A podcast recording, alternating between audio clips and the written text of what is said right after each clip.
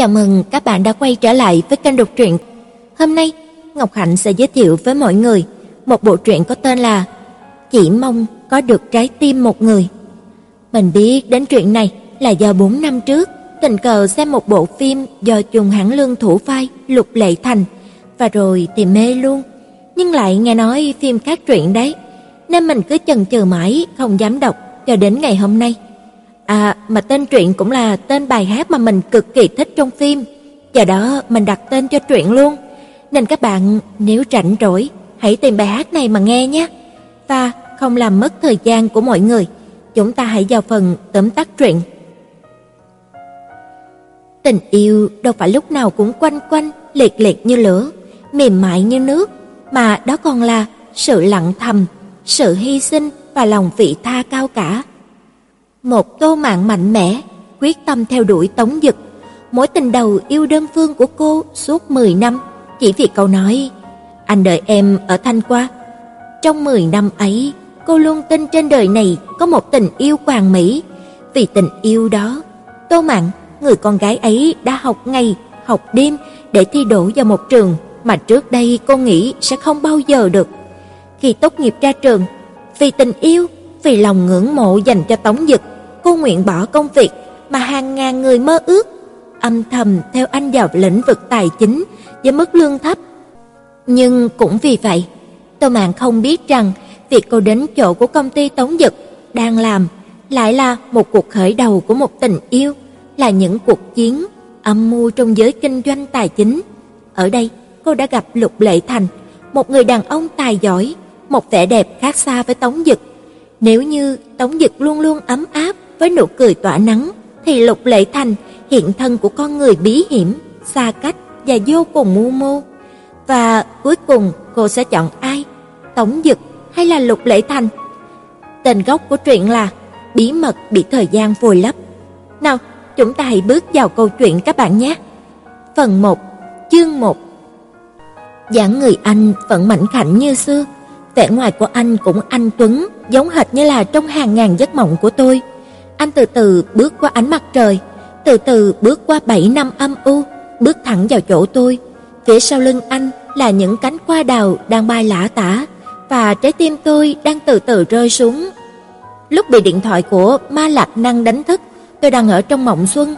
Trong mộng, tôi vẫn là một đóa hoa đôi tám, vẫn còn là một cành hoa đậu khấu xanh mơn mởn, tâm hồn vẫn trong trẻo, ngây thơ, ngọt ngào và còn búng ra sữa. Tôi đứng cạnh sân tập thể dục, nhìn anh đánh bóng rổ, quả bóng trượt khỏi rổ, xoay tròn rồi rơi xuống phía dưới chân tôi. Anh nhanh chóng chạy vọt tới chỗ tôi, đồng phục bóng rổ màu trắng, màu da nâu cổ đồng, tóc dính bết mồ hôi, theo từng bước chạy, từng giọt, từng giọt khẽ nhỏ xuống, dưới những tia nắng vàng tươi của mặt trời, mỗi giọt đều biến thành một viên bảo thạch bảy màu. Tôi bị lớp hào quang đó hút hồn, tới mức mà thở không nổi. Anh vươn hai tay về phía tôi, không thèm nhặt bóng, mà lại ôm lấy tôi. Đầu anh chậm chậm cúi xuống, khuôn mặt anh Tuấn dần dần phóng đại trước mắt tôi. Máu huyết của tôi dâng lên đến tận đầu, cảm giác hít thở không thông tới mức mạch suýt ngất xỉu. Thân hình của mình thì trung lên vì hạnh phúc. Anh yêu em, anh yêu em như là chuột yêu thóc. Tôi không nghe thấy, tôi không nghe thấy gì cả, giống như là kẻ điếc hoàn toàn không nghe thấy. Tôi cố gắng tự thôi miên bản thân, nhưng mà hiển nhiên là anh không chút hợp tác, thân ảnh lập tức tiêu thất, chỉ còn 1 mm nữa thôi. Tôi nhắm mắt lại, cố gắng kiềm chế hồi lâu, mới tức giận lôi di động ra. Tôi còn chưa kịp alo, Ma Lạc Năng đã tiền phát chế nhân. Cậu đang làm cái quái gì thế hả? Sao lâu thế mà không nghe điện thoại? Mình còn tưởng là cậu ngã sơi vào bồn tắm rồi chứ. Mau dời gót ngọc ra đây đi dạo phố với mình. Trên đời này, ngoại trừ cha mẹ tôi, chắc chỉ có mình nàng dám quát tháo tôi âm ỉ như vậy mà không lo tới tính mạng thôi. Mình vừa mới dậy, đợi mình tắm rửa đã, 45 phút sau sẽ gặp ở chỗ cũ. Tắt điện thoại, tôi loạn chọn đi vào buồng tắm, sau khi đứng dưới vòi sen vài phút mới hoàn toàn thanh tĩnh nhớ lại cảnh trong mộng, không kìm nổi phải ngẩng cao đầu lên, hét to một tiếng. Đã bao nhiêu năm như vậy, mơ biết bao nhiêu là mộng xuân, thế mà ngay cả trong mộng mong ước đấy cũng chưa bao giờ đạt được. nếu không phải là có cái này ngoài ý muốn thì lại là cái kia ngoài ý muốn. Những buổi đầu, tôi đều ngất xỉu đi mỗi khi được anh ôm lấy, sau đó giật mình tỉnh mộng. Còn về sau đó nữa, tôi không ngất xỉu đi nữa thì ở lúc mà anh chuẩn bị hôn tôi, theo bản năng tôi nhắm mắt lại, kết quả mắt vừa nhắm cũng là lúc mà mộng vừa tỉnh. Sau này, nhất định lúc mà anh vừa ôm lấy mình, tôi phải chủ động hiến môi. Tôi không thể làm chủ được cuộc sống của mình, chẳng lẽ cũng không thể làm chủ được giấc mộng của mình hay sao? Tôi không thể tin đến như vậy vẫn còn không được. Vừa tắm rửa, vừa đắc ý hát vang dưới vòi qua sen. Mỗi một lần đều bồi hồi kiên cường trong cô đơn. Mỗi một lần cho dù bị tổn thương cũng quyết không để lệ tuôn trào. Ta biết ta vẫn có một đôi cánh vô hình giúp ta bay, bay qua những tuyệt vọng. Cả hát trong phòng tắm thật dễ phát huy giọng hát của mình, có thể làm cho lòng tự tin của người ta dâng cao ngùng ngục. Tôi thường tự hỏi, với một kẻ được trời phú như tôi vậy, vì sao còn chưa được khai quật? Nếu năm đó không cẩn thận đi tham gia idol, khéo cây ngô, bánh đậu đều cải danh thành bánh bao. Tôi tên là Tô Mạn. Nếu tôi có người hâm mộ, gọi bánh bao chắc là thích hợp. Vừa đổ sữa tắm lên người, tiếng nhạc anh yêu em, anh yêu em như là chuột yêu thóc lại vang lên. Ma Lạc Năng, cậu đúng là không có tính người rồi. Tôi không thèm để ý đến nữa, vẫn tiếp tục tắm rửa. Tiếng chuông ngừng một chút rồi lại vang lên, cho tới khi mà tiếng chuông vang lên tới lần thứ năm, trong đầu của tôi đã có một bản nhạc đang diễn tấu. Ta hận ngươi, ta hận ngươi như là chuột hận mèo. Vội vàng tắm nhanh cho xong, thuận tay vớ lấy cái khăn tắm rồi lại vội vàng chạy ra ngoài. Sàn bằng gạch men, dép lê trơn trượt suýt nữa thì ngã nhào một cái. Nếu ngã xuống thực, chắc tôi phải tới bệnh viện mất. Vì thế, hậm hực cầm lấy điện thoại. Câu đầu tiên chính là Cậu vội vàng đi đầu thai hả? Tắm rửa một tẹo cũng không yên ổn, cút mẹ nhà cậu đi. Ma Lạc Năng tính khí đậm vẻ giang hồ, thích nói năng thô lỗ, mở miệng là mẹ nó chứ. Lúc mới đầu tôi còn không quen, còn khéo léo đề nghị, cậu cũng coi như là một thanh niên trong làng văn nghệ, nói năng phải văn nhã tí tẹo. Ma Lạc Năng chớp chớp mắt, sảng khoái nói: "Được." Tôi chưa kịp cảm động vì thấy mình có thể khiến cho lãng tử hồi đầu, nàng đã thẳng nhiên quăng tiếp vào mặt tôi một câu: "Mẹ nhà cậu mấy cái loại văn vẽ đấy á." Phản ứng của tôi lập tức đông cứng lại ngay, chỉ có thể học cách nói của Gia Tinh thốt lên một câu: "Quả đúng là văn vẽ."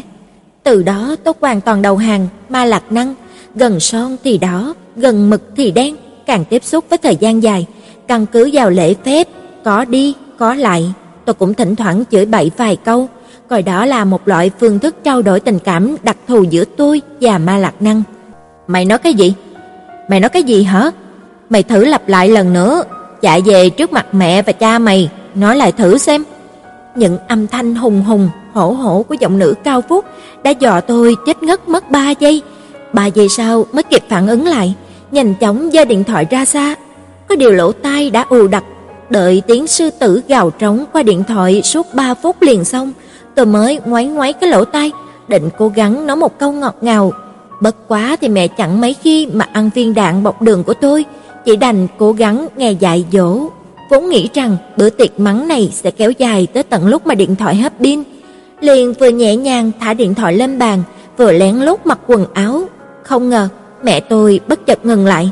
Trong lòng của tôi thầm kinh hãi, tuyệt không thể có chuyện như là mơ như thế được. Mãi chửi quá, quên mất chuyện chính rồi. Nhất thời, tôi thấy sống lưng của mình lạnh toát. Mẹ tôi thì có cái gì gọi là chính sự chứ? Này, Mạn Mạn, dì Trần của con vừa có một người cháu mới từ nước ngoài về, tướng mạo đường quang, tuấn tú lịch sự, đường công danh sự nghiệp thênh thang. Tôi tự nói thầm, loại đầu bản như thế còn cần đi xem mắt sao? Mẹ tôi lớn tiếng hỏi, nói cái gì hả? Tôi vội vàng đáp, có nói gì đâu ạ, xin mẫu thân đại nhân cứ tiếp tục đi ạ. Nghe dì Trần của con nói, bởi vì cậu ấy vẫn chuyên tâm vào sự nghiệp, cho nên tới giờ vẫn chưa có bạn gái. Hiện giờ, tuổi cũng không còn nhỏ, cha mẹ bên kia lo lắng, buồn trầu không chịu được. Khó khăn lắm mới đợi được cậu ấy về nước, lập tức nhờ mọi người chung quanh giới thiệu đối tượng cho cậu ấy. Dì Trần của con đã thay con sắp xếp chỗ hẹn ở một quán cà phê ở gần cửa Nam Thanh qua. Ngữ khí của mẹ tôi càng lúc thì càng nhẹ nhàng hơn. Rốt cuộc tôi thấy thanh âm của mẹ như là sợi tơ thiên tầm, làm tim của tôi như là bị bao chặt trong nước lạnh. Mẹ, xem mặt kiểu này không phải là 100 thì cũng phải 99 lần rồi đi. Lần trước không phải là còn làm con gặp phải một kẻ vô lại, nửa đêm còn gọi điện thoại tới nhà sao? Sách vở con đọc bao nhiêu năm, đi đâu hết rồi hả? Tuổi còn trẻ, sao mới gặp chút trắc trở đã không chịu nổi, gặp thất bại thì không được chạy trốn mà phải vượt qua nó, đã té ngã ở đâu thì phải đứng dậy ở đó, hiểu chưa? Được được, sức mạnh trong khả năng tuyên truyền lúc mà còn công tác ở xí nghiệp mẹ đều lấy ra dùng cả rồi. Mềm dẻo, cứng trắng, không mềm, không cứng, chính sách củ cà rốt và cây gậy luân phiên vận dụng. Cuối cùng, mẹ tôi cũng dùng ngữ điệu trung trung nói với tôi, nếu hôm nay tôi không đi xem mặt thì tôi chính là đứa con gái bất hiếu đứng hàng thứ nhất từ xưa đến nay. Tóc trên đầu mẹ tôi đã bạc bao nhiêu sợi cũng đều bởi tại tôi làm tức giận mà ra. Tề danh trong bảng bất hiếu nữ, bả vai của tôi có thể mang được. Có điều nhớ tới những món ăn ngon lành do mẹ tôi nấu ra, chỉ đành đầu hàng. Mẹ gửi cho tôi số điện thoại di động và thông tin của dì Trần. Vừa dập điện thoại xong, lại tiếp tục gọi thêm một cú nữa, dặn dò tôi một đống thứ hăm ba lăng. Giọng nói của tôi ôn nhu nhẹ nhàng, nhưng khuôn mặt nhăn nhó dữ tợn nói: "Mẹ, mẫu thân đại nhân cứ yên tâm, còn nhất định sẽ biểu hiện thật tốt." 30 phút sau, tôi đã ngồi trên taxi chạy thẳng đến phía cửa Nam Thanh qua. Vị tài xế vừa liếc tôi một cái xong, mặt đã trắng bệch, tôi thật vừa lòng với hình ảnh của bản thân. Vừa cười thầm, vừa ngồi vào trong xe, điện thoại của Ma Lạc Năng đã lập tức tấn công tới. Đương nhiên, tôi đã đề phòng trước, lập tức giơ điện thoại ra xa một khoảng. Một chuỗi những âm thanh chửi mắng thô lỗ làm tay của bác tài xế trung lên. Vốn tôi định chờ nàng ta mắng chán rồi mới giải thích, bất quá để bảo toàn cái mạng nhỏ của mình, tôi ngang nhiên cắt lời của Ma Lạc Năng. Mẹ mình bắt mình đi xem mặt, nếu mình không đi, mẹ mình sẽ đoạn tuyệt quan hệ với mình mà Lạc Năng mặt sầm xuống, đang là một thằng nữ lớn tuổi, số lần bị bức bách của nàng ta còn nhiều hơn tôi gấp mấy lần. Chẳng qua, tính cách nàng ta nóng nảy, chẳng mấy khi mà đầu hàng, cho nên mẹ con đều ầm ĩ tới mức chó sủa gà bay, cách trở mặt thành thù chỉ khoảng 1 mm. Chớp mắt sau, nàng ta đã ủ rũ đáp: "Vậy cậu đi thôi, mình dạo phố một mình vậy." "Không cần đâu, mình chỉ ngồi một lát thôi." Tôi liếc qua cái gương trên xe một cái. "Cậu đi gọi đầu đi, hoặc là đắp mặt nạ một cái, 50 phút sau chúng ta gặp mặt." Ma Lạc Năng thầm hiểu cười rộ lên. "Hôm nay cậu lại không bình thường đi." Thật là mờ ảo, thật không tưởng tượng nổi.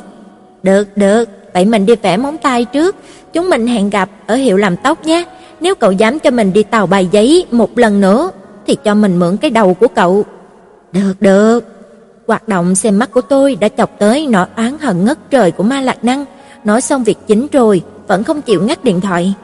Cậu nói xem, mẹ mình á, từ lúc mà học đại học cho tới lúc mà mình đi làm, vẫn giáo dục mình phải lấy việc học làm trọng, không nên nghĩ ngợi lung tung, nhớ chăm chú vào việc học tập, mỗi ngày cần mẫn hướng về tương lai. Nếu nói với đám giai trẻ thêm một câu, bà ấy có thể nghi ngờ tra hỏi một tiếng đồng hồ, váy thì không được mặc ngắn, quần áo thì không được mỏng, không được mặc áo chiếc eo, không được mặc quần áo hở hang, hận không thể treo lên cái biển nam nhân tránh xa trên mặt mình. Thế mà không hiểu vì cái gì, lúc mà mình vừa 25 tuổi xong, đột nhiên bà ấy thay đổi 180 độ, suốt ngày không hỏi công việc của mình như thế nào, mà chỉ chăm chăm hỏi xem quanh mình có đứa con trai nào có cơ hội phát triển hay không, có người nào theo đuổi mình hay không, mới trả lời rằng No, bà ấy đã nói mình mặc quần áo không hợp với màu da, không có chút khí chất gì của một người con gái. Trời ơi, bà ấy nghĩ triêu qua gẹo nguyệt dễ như vậy sao? 25 năm trước, bà ấy không dạy mình, cũng không cho mình học, thì mình biết làm thế nào? Mấy bạn kỹ nữ thời cổ đại muốn chừa mặt ra kiếm tiền còn phải nhờ tú bà dạy dỗ vài năm cơ mà. Tay của bác tài xế đã bắt đầu run run vì lo lắng cho sự an toàn của mình. Tôi chỉ đành đáp lại vài câu, nhiên nhăn rồi tắt điện thoại. 15 phút sau, tôi đã giáp mặt dì Trần ở quán cà phê. Dì Trần vừa nhìn thấy tôi, sắc mặt đã thay đổi giống như là một bức tranh sơn dầu. Những màu sắc đó có thể coi như là rực rỡ, lóa mắt, mê ly vô cùng. Tôi thật bình tĩnh lại gần, thật bình tĩnh ngồi xuống, chưa gọi cà phê, đầu tiên kéo cái gạt tàn về bên tay phải, trong túi bật lửa và thuốc lá đều sẵn sàng, chỉ chờ vị bạn học từ nước ngoài mới về kia vừa xuất hiện, tràng biểu diễn của tôi sẽ bắt đầu.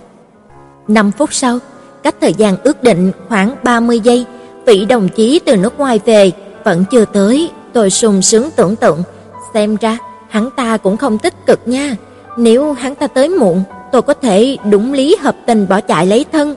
Vừa nghĩ tới đó, đã thấy dì Trần kích động la lên, "Đến, đến rồi." Tôi vừa thò tay vào túi áo sờ bao thuốc, vừa quay mặt về phía cửa kính theo ánh mắt của dì Trần.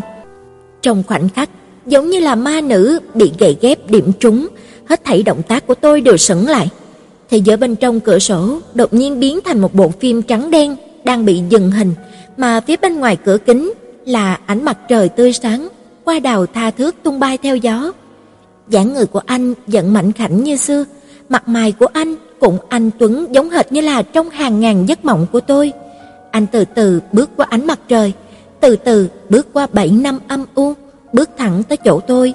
Phía sau lưng của anh là những cánh hoa anh đào đang bay lả tả, là trái tim của tôi đang từ từ rơi xuống.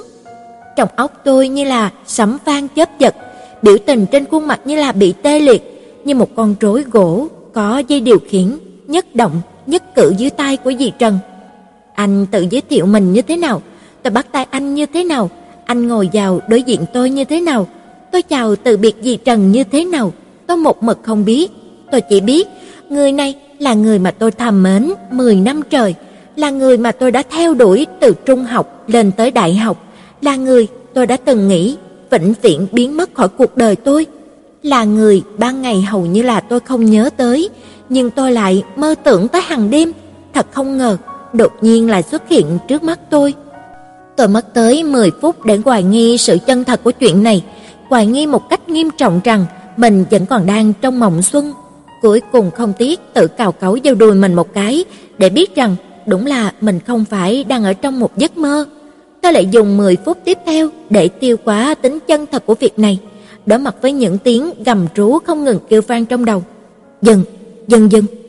Rốt cuộc tới khi mà đại não không còn bị quanh động nữa, tôi lại dùng thêm 10 phút nữa để sung sướng phát cuồng. Đương nhiên, không biểu lộ hẳn ra, trong lòng thầm tự kỷ, chống tay vào eo lưng, ngửa mặt nhìn trời cười lớn. Ha, anh ấy cũng phải đi xem mắt, người cô đơn, cô đơn mà. Chén nước qua quả của tôi chưa kịp nhảy quàng một điệu phủ đã thấy hình ảnh tự kỷ của tôi phản chiếu trong chiếc thìa cà phê. À, kinh thiên, động địa, tuyệt thảm, nhân gian. Nội tâm của tôi tràn ngập sự oán hận không thể tin nổi, hận không thể ngay lập tức bóp chết chính mình. Tôi nhìn vào cái thìa cà phê nho nhỏ bên trong, có hình ảnh ngốc nghếch cũng nho nhỏ của tôi, nghẹn họng, lệ rưng rưng. Em yêu anh như chuột yêu gạo. Điện thoại trong túi bắt đầu vang lên, tôi không nói không rằng, lập tức tắt ngay, tiếp tục khuấy loạn cốc cà phê của mình. Chuông điện thoại lại tiếp tục vang lên, tôi lại lập tức tắt ngay, điện thoại tiếp tục kêu, tôi lại tắt. Trong lúc mà đang lén lút thò tay vào túi, tìm cái nút để tắt luôn chuông điện thoại, anh liền nói: "Nếu như cô có chuyện gấp cần làm, thì có thể đi trước, về phía của dì Trần tôi sẽ nói hộ cho." "Em không bận à?" Ngữ khí của tôi quá gọn lỏng, thái độ cũng quá gấp gáp, làm anh ấy sững sốt. Tôi muốn giải thích, có điều đầu lưỡi như là bị dính chặt lại, không thể nói ra được. Khó mà nói được với anh ấy, mặc dù anh ấy không có chút ấn tượng gì về tôi. Thế nhưng tôi đã thầm thương nhớ anh ấy suốt 10 năm trời, vì thế tôi vừa thấy anh lại khẩn trương như vậy, lại không thể nói chuyện bình thường như vậy, mà Tứ Chi cũng không chịu nghe đầu óc sai khiến. Em yêu anh, Em yêu anh như chuột yêu gạo.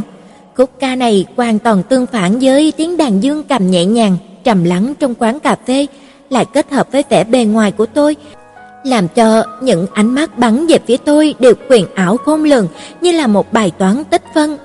Biểu tình của anh vẫn ôn nhu, hòa nhã như cũ, chỉ nhìn tôi một cách thản nhiên. Dưới ánh mắt của anh, tôi không tìm ra bất kỳ lý do gì để tắt điện thoại nữa, vì thế tôi đành chậm chậm lôi cái điện thoại của mình từ trong túi ra. Sự biến đổi của tâm trạng của tôi trong nháy mắt ngắn ngủi làm tôi thấu hiểu, rồi tâm trạng của một tử tù trước khi ra pháp trường. Cầu xin ông, ông trời ơi, để tính tình của Ma Lạc Năng đột nhiên thay đổi. Trong lòng của tôi vừa thầm khấn, vừa bấm một cái nghe điện thoại. Điện thoại vừa thông trong chốc lát, một chuỗi những tiếng cười rủa thành thúy chói lòa lập tức trồi ra. Tôi có thể nhìn thấy những nốt nhạc trong chén cà phê đang nhảy múa vui sướng với biểu tình vui vẻ khi mà người khác gặp quả. Mỗi dáng vẻ đó đều giống hệt như là quỷ sa tăng. Anh Dũng là một người rất giỏi kiềm chế, đã qua nhiều tuổi như vậy, khí độ của anh lại được tu dưỡng thêm vài phần do có sự lăn lộn của người từng trải. Vì chiếu cố tới sự cảm thụ của tôi, vẻ mặt của anh vẫn rất bình thản, bưng chén cà phê lên, nhìn xa xăm ra ngoài cửa sổ, giống như là đang ngắm cảnh. Tấm kính cửa sổ phản chiếu rõ hình ảnh một nam tử vận quần áo lịch sự bên cạnh một nữ tử vận quần áo quái dị đủ màu sắc. Những khách nhân trong quán đều không khỏi tò mò, liếc mắt đánh giá bọn tôi, ngay cả mấy tên bồi bàn cũng thỉnh thoảng soi mối bọn tôi. Đột nhiên tôi chợt thấy tâm lạnh như tro tàn, chân tay luống cuống nhảy dựng lên nói: "Thật xin lỗi, em có một cái hẹn với một người bạn." Anh lịch sự đứng dậy, thật khách sáo mà cũng thật xa lạ nói: "Hẹn gặp lại." Trong tiếng chửi mắng của Ma Lạc Năng, tôi vội vàng chạy trốn ra khỏi quán cà phê. Trong chớp mắt lúc mà kéo cửa taxi ra, tôi lập tức trích lên với cô ấy. Nếu cậu không câm miệng lại ngay, mình sẽ lập tức môi ruột cậu ra, quấn hai vòng lên cổ cậu, thích chết cậu. Trong nháy mắt đó, vị tài xế kia chắc chắn là có ý định từ chối, nhưng mà tôi đã ngồi vào trong xe mất rồi, nổi giận đùng đùng, giơ ra cái tờ giấy 100 yên. Đi, đột nhiên tôi ngẩn người ra, tiếp tục trích lên với cái điện thoại di động. Đi tới đâu? Vừa chuyển điện thoại cho bác tài xế để hỏi hướng đi, Ma Lạc Năng lập tức nhẹ nhàng thông báo địa điểm chỉ chỗ thẩm mỹ viện cô ấy đang ở. Taxi vừa chuyển bánh, Ma Lạc Năng đã trục trè hỏi một cách cẩn thận. "Sao vậy? Lại gặp phải lưu manh sao? Cậu đừng có nổi giận, rồi nhất định tớ sẽ cho hắn một trận. Bảo đảm từ nay về sau, hắn sẽ không dám ló mặt ở cái thủ đô này nữa." Tôi đáp một cách cợt nhã. "Không phải, mình gặp một anh chàng rất là đẹp trai, riêng cái thân thể kia là đã đủ Cậu động xuân tâm rồi sao? Đúng vậy, nhìn xem nước miếng của mình đã rõ đủ ba ngàn thước rồi. Cậu định cưa đổ người ta sao? Hắn có cắn câu không? Mình cũng muốn vậy, có điều người ta không vừa mắt, thà chết chứ không theo. Ma Lạc Năng cười to, tối đi quán đèn đỏ, muốn béo hay gầy tùy cậu tuyển, mình trả tiền. Mình muốn một kẻ có khuôn mặt của cổ thiên lạc, ánh mắt của Lương Triều Phỉ, dáng người của Quách Phú Thành.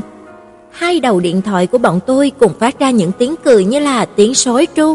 Vị tài xế đang lái xe nhảy dựng lên, chắc đang lo lắng cho cái mạng nhỏ của mình. Tôi cười vô tâm, vô phế. Tôi là người như thế nào?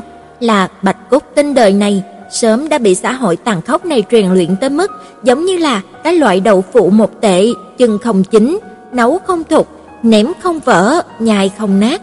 Nhưng vì sao trong lòng của tôi mãi xoắn xuýt vì cái ngữ khí xa lạ của anh. Vì sao tiếng cười của tôi giòn giả như vậy, nhưng trái tim của tôi lại trống vắng như thế? Ngay từ lúc đầu gặp mặt, anh không nói bất kỳ câu gì, chỉ có một mình tôi ngồi yên ở đó, bên ngoài trầm mặc mà nội tâm lại cuồn cuộn bao sự nổi chìm. Gặp lại người là nguồn gốc cho mối cảm tình nồng nàn bao nhiêu năm, lúc này đây đã khiến cho tôi trải qua thiên sơn vạn thủy, lấp đầy phong trần Thế mà anh vẫn mỉm cười đứng dưới gốc hoa ngọc lan, không nhiễm chút bụi trần. Phải một lúc sau tôi và Ma Lạc Năng mới gặp nhau, cùng đi ăn đồ cay nóng, uống chút rượu. Sau khi cơm no, rượu say xong, hai người bọn tôi cùng vất tay từ biệt nhau. Vừa bước chân vào nhà, vừa mở máy vi tính ra, chỉ thấy nick quy quy của cô ấy sáng lên từ lúc nào. Về tới nhà rồi sao? Sự gặp gỡ giữa tôi và Ma Lạc Năng cũng có chút ý tứ ngay khi mà chúng tôi vẫn là những thiếu nữ đương xuân mỹ miều gặp nhau trên mạng, chỉ sau một thời gian, thời gian trò chuyện đã tới mức không có gì phải giấu giếm nhau. Tên của cô ấy quá mức văn vẻ, gọi là Hứa Liên Sương, trong khi đó nick trên mạng của cô ấy lại quá táo tận. Ta muốn là bác phụ. Lúc đó tôi đang trong lúc tự ti hối tiếc, liền ép cô ấy luôn. Cách nói năng của cô ấy rất là sắc sảo, thường là nhất châm kiến quyết, làm cho người ta vừa cay cú vừa bực mình, vì thế tôi mới gọi cô ấy là Ma Lạc Năng. Cô ấy cũng cam chịu với cái tên gọi này. Sau khi tán phét khoảng hơn một năm, có một buổi tối nào đó, trời không đen, gió không nổi, chúng tôi hẹn gặp mặt nhau, thấy một vị mỹ nữ quần áo đỏ rực cùng Trung Trung đứng trong gió lạnh với tôi suốt nửa giờ. Tôi cũng không dám đánh đồng cô ấy với Ma Lạc Năng. Cuối cùng vẫn là cô ấy hơi ngập ngừng Tôi hỏi thăm tôi trước. Lúc đó chúng tôi mới thành công gặp được mặt nhau. Tôi uống một ngụm nước qua quả xong, định thần lại rồi mới từ tốn gõ bàn phím. Vừa về nhà xong, vừa phát sinh chuyện gì sao? Đương nhiên, tôi biết tiếng cười của tôi không che được đôi mắt sáng quắc của Ma Lạc Năng. Tôi ngẩn người ra, nhìn chằm chằm vào màn hình máy tính, không biết nên bắt đầu từ chỗ nào. Lúc mà đi xem mặt, rốt cuộc cậu đã gặp phải chuyện gì? Cuối cùng, nàng ép hỏi tôi một câu. Xác suất để có một người đi xem mặt gặp phải đối tượng mình yêu thầm chiếm khoảng bao nhiêu phần trăm nhỉ? Yêu thầm ư? Mối tình đầu à? Tình yêu duy nhất hả? Đều phải đi. Mà Lạc Năng lập tức gửi cho tôi một cái icon thở dài. Đã từng ư? Hay là chưa từng? Mấy câu nói của cô ấy làm cho tim tôi nhói lên một cái, tay khẽ nắm chặt lại. Cô ấy lại gỡ một cái hình, cái ôm sang bên chỗ tôi, rồi lại gửi thêm một ly trà đang bốc khói nghi ngút. Sự cảm động của tôi chỉ duy trì được trong khoảng 0,1 giây, ngay sau đó bản tính quan hậu độc ác của cô ấy đã lập tức lộ rõ. Hắn đi xem mắt, chỉ có hai khả năng, một là hắn muốn kiếm một người bạn gái, hai là giống như cậu bị cha mẹ ép buộc. Không cần biết là do nguyên nhân nào, đều chứng minh hắn vẫn là kẻ cô đơn, nam chưa cưới, nữ chưa gả, cậu mau mau thu hồi lại cái hình tượng hải đường rõ máu khi mà thu về của em Lâm đi. Mẹ hắn chứ, nếu mà lão bà mình đây mà gặp được việc tốt như thế này, chả sướng gần chết, cậu còn khóc lóc cái gì, mình muốn bóp chết cậu. Vừa nói xong, cô ấy đã lập tức gửi sang cho tôi một đoạn phim tôi bị hành hạ điên cuồng. Tôi lập tức đáp lễ cho cô ấy một đoạn hình rất là bạo lực trong đó tôi đang cưỡi ngựa.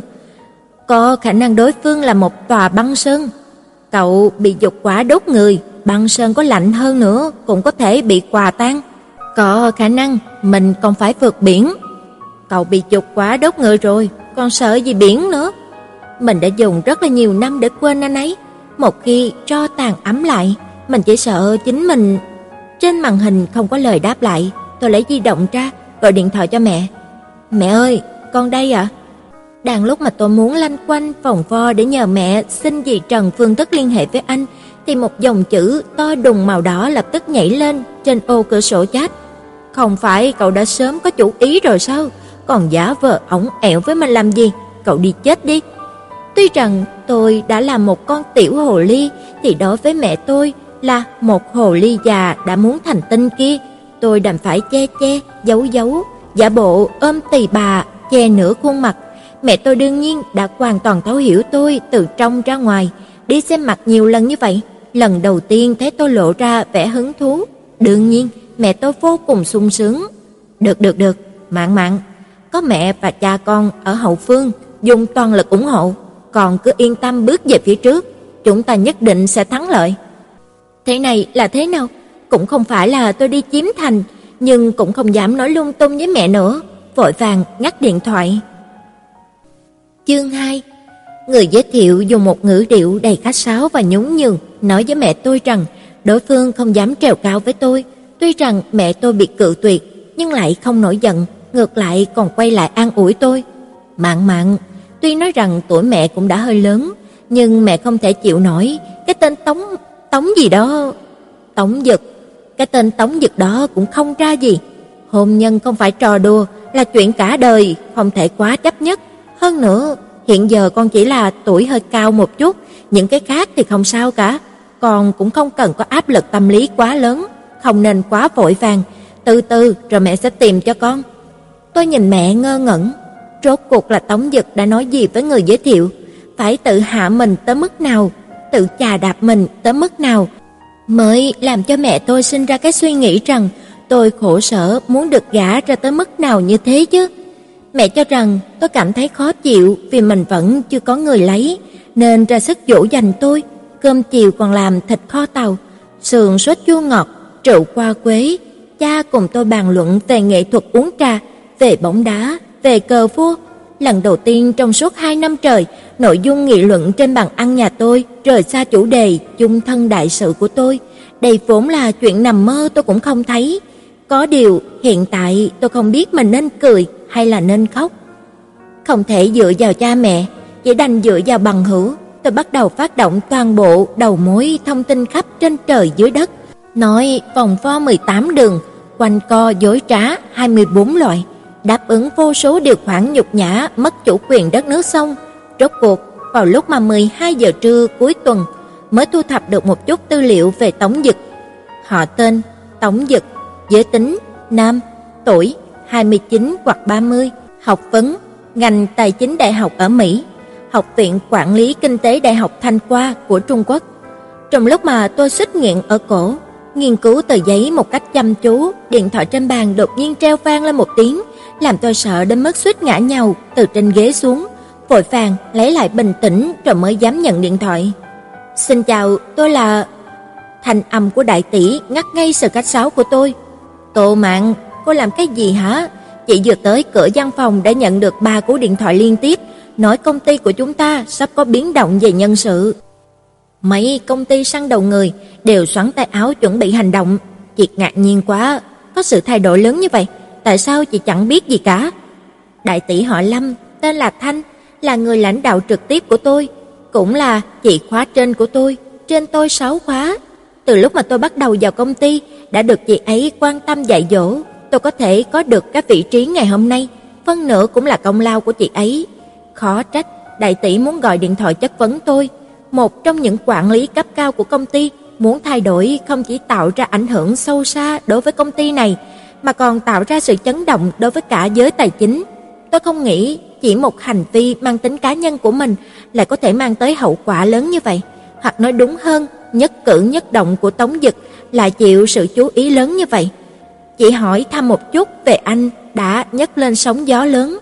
Em xin lỗi, em chỉ muốn tìm tư liệu về một người, chỉ thuần tí vì mục đích cá nhân, không ngờ lại khiến cho bên ngoài đồn đại thành thế này. Xem ra mấy câu nói dối của tôi sớm đã bị người ta nhìn ra chân tướng.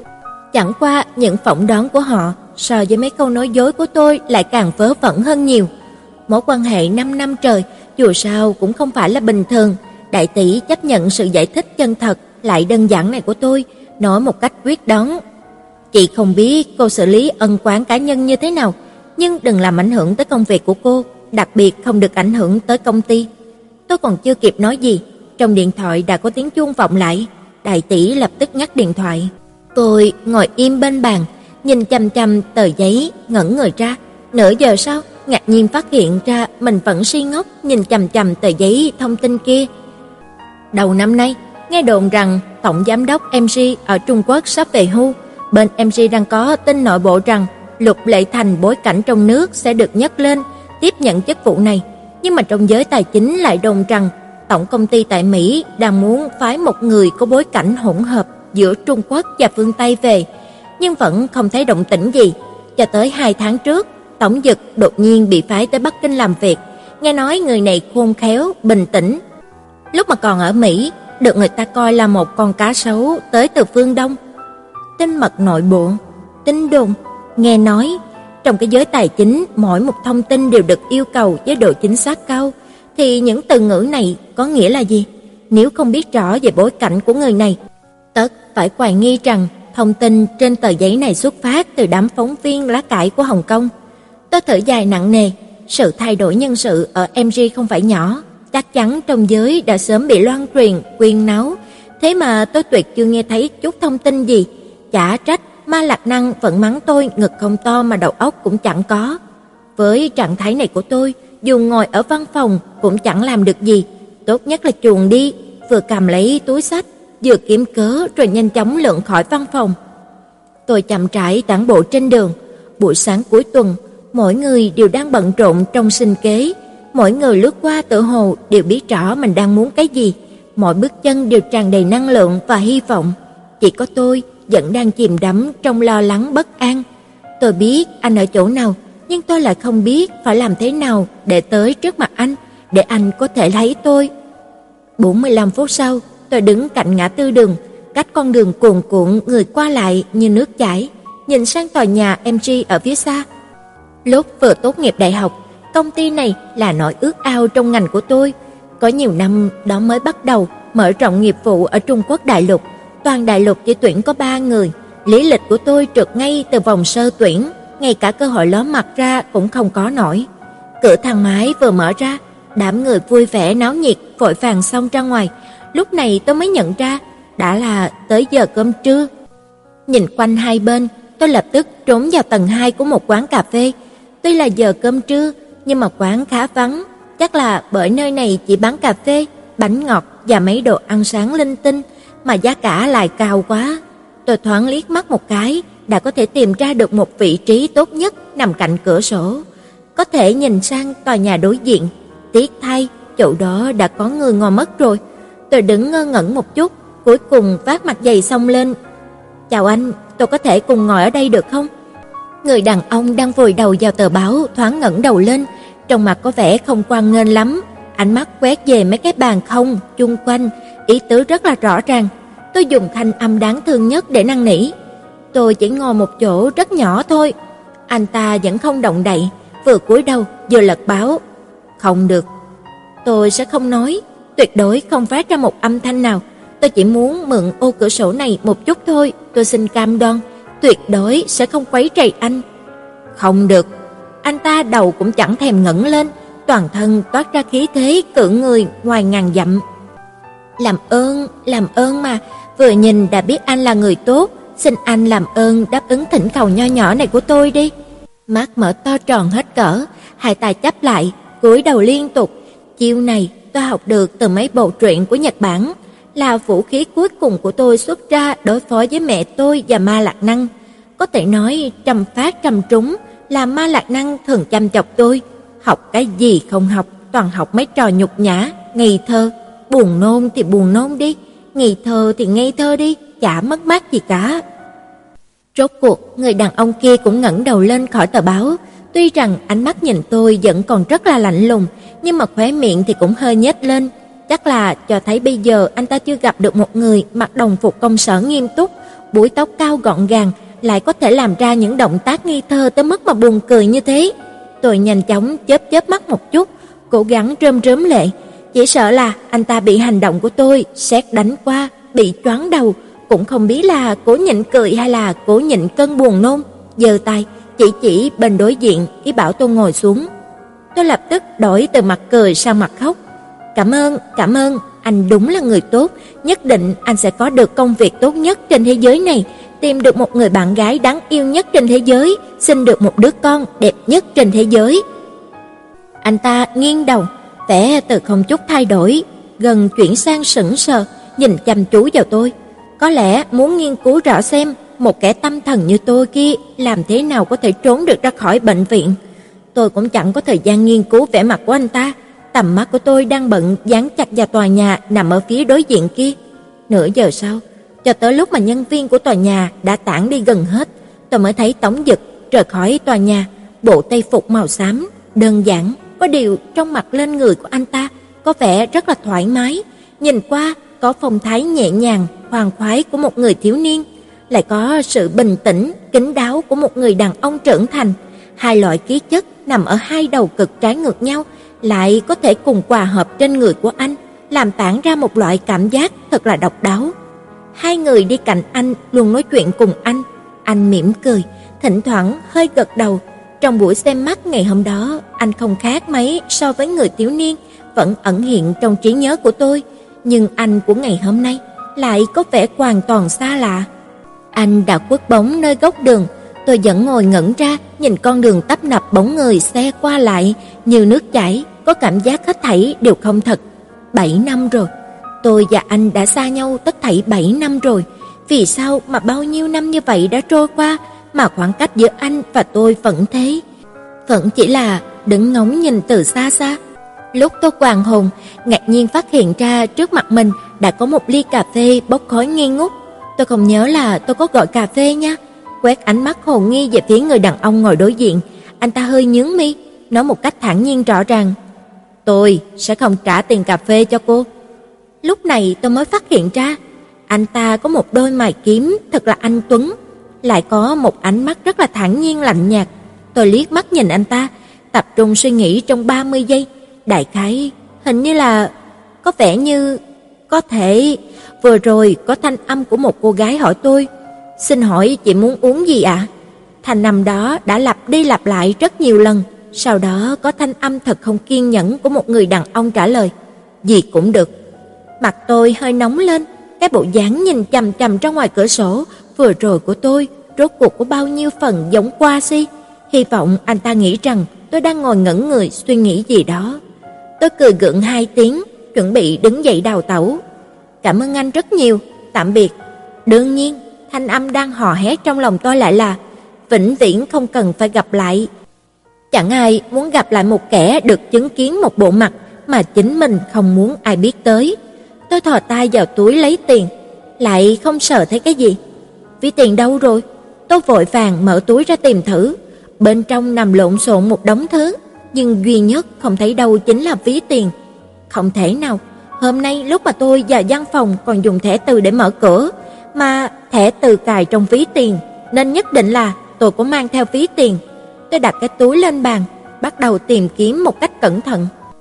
Di động, đeo chìa khóa hình cô gái, giấy nốt bìa da giả cổ, bút lông xù giả lông ngỗng, mèo Kitty, chocolate, thạch, còn có một quả lông gà tôi hay dùng để mà tiêu thực giảm béo vào buổi nghỉ trưa.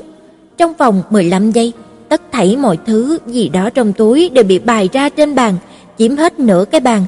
Nhìn qua đủ cầu vòng bảy sắc trông thật đẹp mắt. Tôi, người phục vụ, anh ta, cả ba người cùng ngẩn người nhìn những thứ đang yên vị trên bàn. Có điều nguyên nhân ngẩn người đều khác hẳn nhau. Trên mặt tôi có một dấu chấm hỏi, trên mặt người phục vụ là một dấu chấm than, còn trên mặt của anh ta có lẽ là sự im lặng tuyệt đối.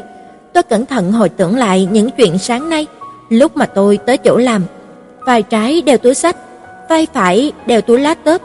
Lúc đó tôi lấy ví tiền từ trong túi sách ra, trúc thẻ từ ra mở cửa, có lẽ sau đó đại khái cực kỳ có khả năng là tôi vừa vào cửa, vừa thả ví tiền vào trong túi đựng lá tớp ở bên tay phải. Dấu chấm than trong mắt người phục vụ có vẻ như là dần dần chuyển sang dấu chấm hỏi. Càng lúc tôi càng xấu hổ, trong óc thầm duyệt qua vô số phương án, gọi điện thoại cho Ma Lạc Năng tới sao? Đùa, đợi nàng lái xe từ bên khu kinh tế mở ven Bắc Kinh tới nội thành, tôi đã muốn trở thành một cái tiêu bản của quán cà phê này, được dựng ở trước cửa quán nhằm cảnh báo cho mọi người rằng trước khi bước chân vào đây, hãy mở kiểm tra lại ví tiền. Mẹ ư? Bạn học ư? Bạn bè ư? Phương án nào cũng chẳng khả thi. Cuối cùng, cùng với sự miễn cưỡng bất đắc dĩ, tôi liếc nhìn về phía người đàn ông ngồi đối diện. Lần này là những giọt nước mắt lã chả, hàng thật, giá thật, đi kèm với vẻ vô cùng đáng thương. Tiên sinh, tôi, tôi quên mang ví rồi, tôi nhất định sẽ trả. Tôi làm ở công ty W. Tôi, tôi xin cam đoan Tất cả căn cước, giấy tờ có thể chứng minh thân phận của tôi một cách chính xác vẫn nằm trong ví tiền. Ở đây chẳng có bất kỳ loại giấy tờ nào có thể chứng minh tính chân thật trong mấy câu nói của tôi. Tôi liếc nhìn đống lộn xộn trên bàn, tự cốc cho mình một cái, khẽ thì thào. Vì sao mình lại không chịu dùng giấy nốt và bút do công ty phát chứ? Có lẽ anh ta sợ tôi vẫn còn chưa thông suốt, có khi lại tự đập đầu vào bàn tự hỏi. Ngoài ra, cũng có khả năng anh ta sợ một kẻ tâm thần như tôi lại có những hành động khác người, vì sự an toàn của con tim mình, rốt cuộc thật bất đắc dĩ làm trái cái tuyên ngôn vừa rồi của mình. Đưa quá đơn cho tôi. Ôi, đây là những lời tốt đẹp nhất trên đời mà tôi từng nghe qua. Tôi lập tức nở ra một nụ cười nịnh nọt, lập tức túm lấy tập giấy nốt, đưa cái bút lông giả và tập giấy nốt cho anh ta, dùng thanh âm cực kỳ thành khẩn nói: "Dạ, tiên sinh, phương thức liên hệ của anh như thế nào ạ? Tôi nhất định sẽ trả lại cho anh trong thời gian ngắn nhất. Trưa mai có được không ạ? Tôi sẽ tới đây, anh làm việc ở gần đây sao?" Tầm mắt của anh ta liếc nhẹ qua cây bút lông ngỗng lòe xòe kia, hơi cao mày, thân hình hơi ngửa về phía sau một chút. Tôi thoáng cười gượng, vội vàng rút ra tập giấy nốt và cây bút lông ngỗng. Tôi cầm lấy bút, định ghi lại. "Xin hỏi số điện thoại của anh là bao nhiêu ạ?" "Không cần, Anh ta hơi ngừng lại một chút, lại nhìn tôi, sau đó chỉ đơn giản đọc ra một chuỗi số. Tôi vội vàng ghi nhớ số điện thoại của anh ta, đợi một lúc lâu sau, anh ta vẫn không nói tên mình, tôi khẽ nhún nhún vai với vẻ không sao cả, xé một tờ giấy nốt, viết tên tiếng Anh và số điện thoại của mình, sau đó đưa cho anh ta. Tôi là Brisa, đây là phương thức liên lạc của tôi, cảm ơn. Sau khi cầm lấy, anh ta đặt tùy tiện vào đống báo chí bên cạnh, tầm mắt của tôi thoáng liếc về phía trang giấy nhỏ kia, phát hiện ra vừa rồi anh ta đang xem chuyên mục thông báo tuyển dụng, mấy chữ to đùng lập tức đập thẳng vào mắt tôi, đó là thông báo tuyển dụng của MG. Tim của tôi thoáng loạn nhịp. Tôi tiếp tục cam đoan ngày mai nhất định tới trả tiền cho anh ta xong mới cầm túi định bỏ đi, nhưng chưa được mấy bước, đột nhiên phát hiện ra một vấn đề cực kỳ nghiêm trọng. Không có tiền thì tôi về bằng cách nào? Do dự, đứng lại, xoay người, đồng thời từ cổ vũ mình. Vô sĩ hai lần cũng chẳng khác gì so với vô sĩ một lần, dù sao mình cũng không quen biết gì anh ta, vô sĩ với một người xa lạ có thể tương đương với việc chưa bao giờ vô sĩ. Thật là không ngờ là anh ta cũng chuẩn bị ra về, đang bước nhanh ra phía ngoài cửa. Cái xoay người đột ngột của tôi làm cho hai người suýt nữa thì đụng mặt phải nhau. Tôi không nói gì, chỉ cười gượng, lập tức lùi sang bên cạnh, cùng kính xoay người, thái độ rất là khiêm tốn, nhắm mắt, nhắm mũi đi theo đuôi anh ta. Anh ta cũng chẳng thèm để ý tới tôi, mãi cho tới cửa thang máy, anh ta mới hỏi tôi với vẻ bất đắc dĩ. Cô từ tòa nhà W tới đây bằng cách nào vậy? Xem ra người này cũng thật gian trá. Tôi chưa nói cái gì, anh ta đã thấu suốt. Trong lòng tôi thầm ai quán, nhưng thanh âm lại lý nhí như là mũi kêu. Tôi, tôi tới bằng, tôi tản bộ tới. Thế giờ sao không tản bộ về? Phải 45 phút chứ ít gì à? Thoáng liếc anh ta một cái, không có chút phản ứng, tôi đành ấp úng. Bây giờ nắng to thế này, tôi đi cũng mệt rồi, còn chưa ăn trưa nữa, không còn sức mà đi rồi, lại còn bao nhiêu việc chờ tôi làm nữa. Tôi lúc đó cứ thế mà đi thôi, cứ thế mà đi tới đây rồi cũng không cảm thấy mệt. Bây giờ lòng khát khao quay về giống như là tên bắn. Tới ven đường, rốt cuộc anh ta dừng lại, rút ví tiền ra, lấy một tờ 100 đưa cho tôi. Tôi chỉ đành lặp lại câu nói, nhất định tôi sẽ trả lại lần thứ 100. Anh ta từ chối cho ý kiến, hẳn nhiên rời đi. Bác xe lại văn phòng, việc đầu tiên chính là lên mạng chết thông tin tuyển dụng của MG, những chức vụ quản lý trong công ty lớn hoặc là bổ nhiệm nhân viên trong công ty của mình, hoặc có công ty săn đầu người chuyên trách phục vụ. Những chức vụ tuyển dụng công khai đều là mấy chức vụ bình thường. Tôi vừa ngồi gặm bánh mì, vừa ngồi lướt quét, bánh mì còn chưa gặm sạch, một ý niệm điên cuồng đã hoàn toàn chiếm cứ đầu óc của tôi. Nửa tiếng sau, tôi gõ cửa bước vào phòng làm việc của đại tỷ. Hôm nay, cô hoàn toàn không có tinh thần làm việc. Đại tỷ liếc tôi một cái rồi tiếp tục vùi đầu vào giấy tờ. Em... em muốn xin thôi việc. Sau khi tôi cố gắng thốt ra đủ mấy chữ này xong, hai chân hơi cứng lại, hai tay thoáng phương lên, sẵn sàng ôm đầu chạy ra khỏi phòng bất kỳ lúc nào.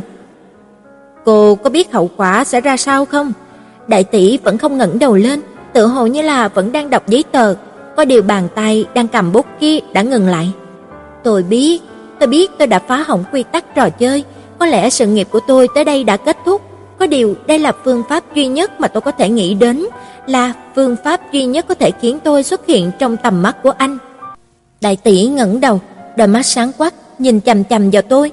Tuy rằng trong công ty mọi người đều gọi nhau bằng tên tiếng Anh, có điều mỗi khi chỉ có mình đại tỷ với tôi, hai chúng tôi chưa bao giờ gọi nhau bằng tên tiếng Anh. Đây là lần đầu tiên trong 5 năm chị ấy gọi tên tiếng Anh của tôi, giọng chị ấy vang lên chậm chậm. Bên kia đề ra cho cô điều kiện gì, cho cô chức vị gì. Tôi ngạc nhiên ngay người, một lúc sau mới phản ứng lại được. Đại tỷ, tuy rằng em có thể tìm ra được điểm mấu chốt của vấn đề, lại dám xông pha, về tính chuyên nghiệp cũng không có gì để phàn nàn. Có điều em lại không chút dở dang trong việc đối xử nhân tình thế thái, trong cái giới này cũng chỉ là một trình độ nhất định, chỉ số về tình cảm đều vượt xa quá so với chỉ số thông minh. Em cũng không xuất sắc, đương nhiên không có công ty săn đầu người nào tới tìm em, cũng không có bất kỳ kẻ nào muốn tới chiêu mộ em. Vẻ mặt của đại tỷ có dịu đi một chút, mỉm cười nói: "Cô tự coi thường mình quá, chẳng qua cô chỉ thiếu chút hùng tâm, không đủ. Tự hồ như là đại tỷ không tìm thấy từ nào trong tiếng Trung thích hợp để biểu đạt, cuối cùng thì chuyển qua dùng tiếng Anh. Tôi nhìn nụ cười của đại tỷ, sự do dự lướt qua trong chớp mắt, quyết định vì sự chiếu cố và bồi tài của chị ấy đối với tôi trong suốt 5 năm trời, nói thẳng sự thật cho chị ấy, nếu không, đương nhiên sự rời đi của tôi sẽ tổn hại tới thanh thế của chị ấy ở trong công ty. Không chỉ thế, sự thương tổn lớn hơn là chính niềm tin sụp đổ trước sự phản bội của tôi.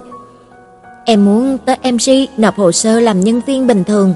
Em Ánh mắt của vị đại tỷ lý tôi với vẻ đầy hồ nghi khó hiểu. Tôi cắn môi, sau một lúc lâu, rốt cuộc đỏ bừng mặt lên, cố gắng phun ra một câu đầy đủ. Em muốn theo đuổi một người con trai. Có vẻ như là đại tỷ không hiểu tôi muốn nói cái gì, ngơ ngác nhìn tôi, rồi đột nhiên phá lên cười, cười tới mức mà lăn lộn trung chảy cả người, cười tới mức mà rớt cả nước mắt. Tôi xấu hổ quá, quá giận, nhất thời tính tình thô lỗ lại phát ra, tỏ vẻ bất mãn nói: "Có gì mà buồn cười chứ, bây giờ đã là thế kỷ 21 rồi, cọc đi tìm trâu thì có gì cơ chứ?" Đại tỷ vẫn cười không dứt. Nữ theo đuổi nam thì cũng không có gì phải ngạc nhiên, bất quá có kẻ giống như là cô từ bỏ công việc hiện tại của mình, cắm đầu, cắm cổ không suy nghĩ, lao thẳng về phía trước mới đáng ngạc nhiên. Cũng bởi vì đã là thế kỷ 21 rồi, có một vị trí làm việc được người khác coi trọng càng tin cậy hơn nhiều so với một người đàn ông.